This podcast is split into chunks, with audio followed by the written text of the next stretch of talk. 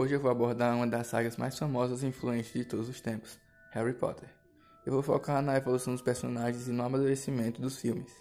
Eu vou dar alguns spoilers aqui, então se tu pretende assistir os filmes, corre lá, dá uma assistida, daí tu volta. Começando com Pedra Filosofal. Nele a gente é introduzido ao trio e a gente vê a inocência do Harry logo no começo, que nem menos sabia que era bruxo. No decorrer do filme, a gente vai descobrindo tudo de novo junto com ele. E vê logo de cara que o filme é dirigido de uma maneira bem infantil, cheio de cores e com o clássico herói derrotando o vilão no final da maneira tão clichê. Seguindo, a gente tem Câmara Secreta, onde a gente está mais familiarizado com aquele mundo e a gente é introduzido ao Ministério da Magia. É, descobre que o mundo bruxo é regido de leis e tal. E no decorrer do filme, a gente vê o peso que é ser Harry Potter quando os ataques do basilisco começam e os alunos ficam desconfiando de Harry, que começa a criar conflitos na mente sobre ser ou não o rei de Sonserina, e tendo de enfrentar o basilisco sozinho ao fim, contando apenas com a ajuda de Fawkes. Prisioneiro de Azkaban é onde o Harry começa a sentir as mudanças da adolescência. Aqui ele está muito mais rebelde, além de ter que lidar com um suposto assassino querendo matar ele. Não bastasse isso, ainda tem os recentes ataques de dementadores, que trazem à tona as memórias dos pais mortos e a tristeza profunda, transmitindo a metáfora de depressão.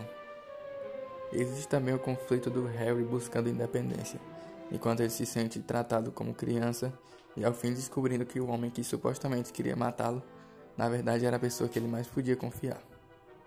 Mas que rapidamente sua esperança some quando eles não podem provar sua inocência e ele tem de viver escondido. Em Cálice de Fogo, o Harry tem que lidar com a tensão criada após os ataques na Copa de Quadribol, com seu nome sendo escolhido no torneio Tribucho e com a briga entre ele e Ron. Ao fim, a morte de Cedrico desperta em Harry a necessidade de amadurecimento precoce. Ainda o sentimento de culpa. Não bastasse isso, ainda tem o retorno de Lord Voldemort, e ninguém parece acreditar nele. Como vemos em Ordem da Fênix, com a adolescência à flor da pele, o Harry está sempre tendo explosões de fúria que parecem ser justificadas, pois seus colegas começam a achar que ele está enlouquecendo.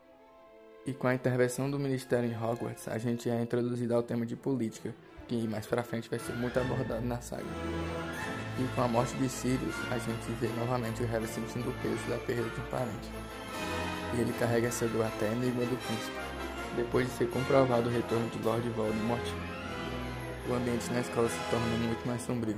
E após a morte de Dumbledore, a ficha cai completamente para Harry, que ele precisa carregar o peso de encerrar tudo aquilo, junto com seus amigos.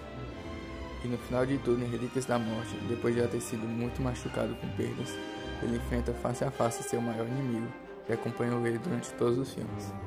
E depois de perceber que ele levou até o fim o amor e a amizade, que ao decorrer de seu amadurecimento foram as coisas que seguiram com ele para sempre.